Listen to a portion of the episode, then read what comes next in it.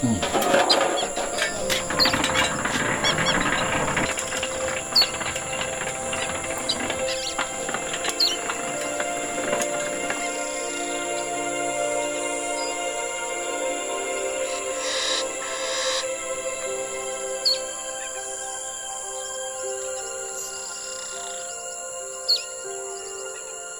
In 1978, a small outreach meeting was held below the branches of this remote rubberwood forest in central India.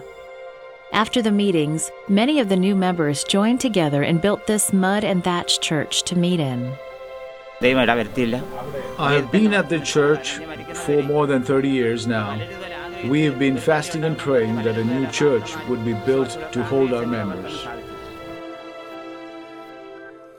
For many years, the members had been working to keep this small church from falling apart with time. These members don't have the resources to build a second, larger church to hold their growing congregation. My husband and I have been praying for many years that a new building may come to our location. He died earlier this year. But just before, we found out a new church was to be built. He was so happy.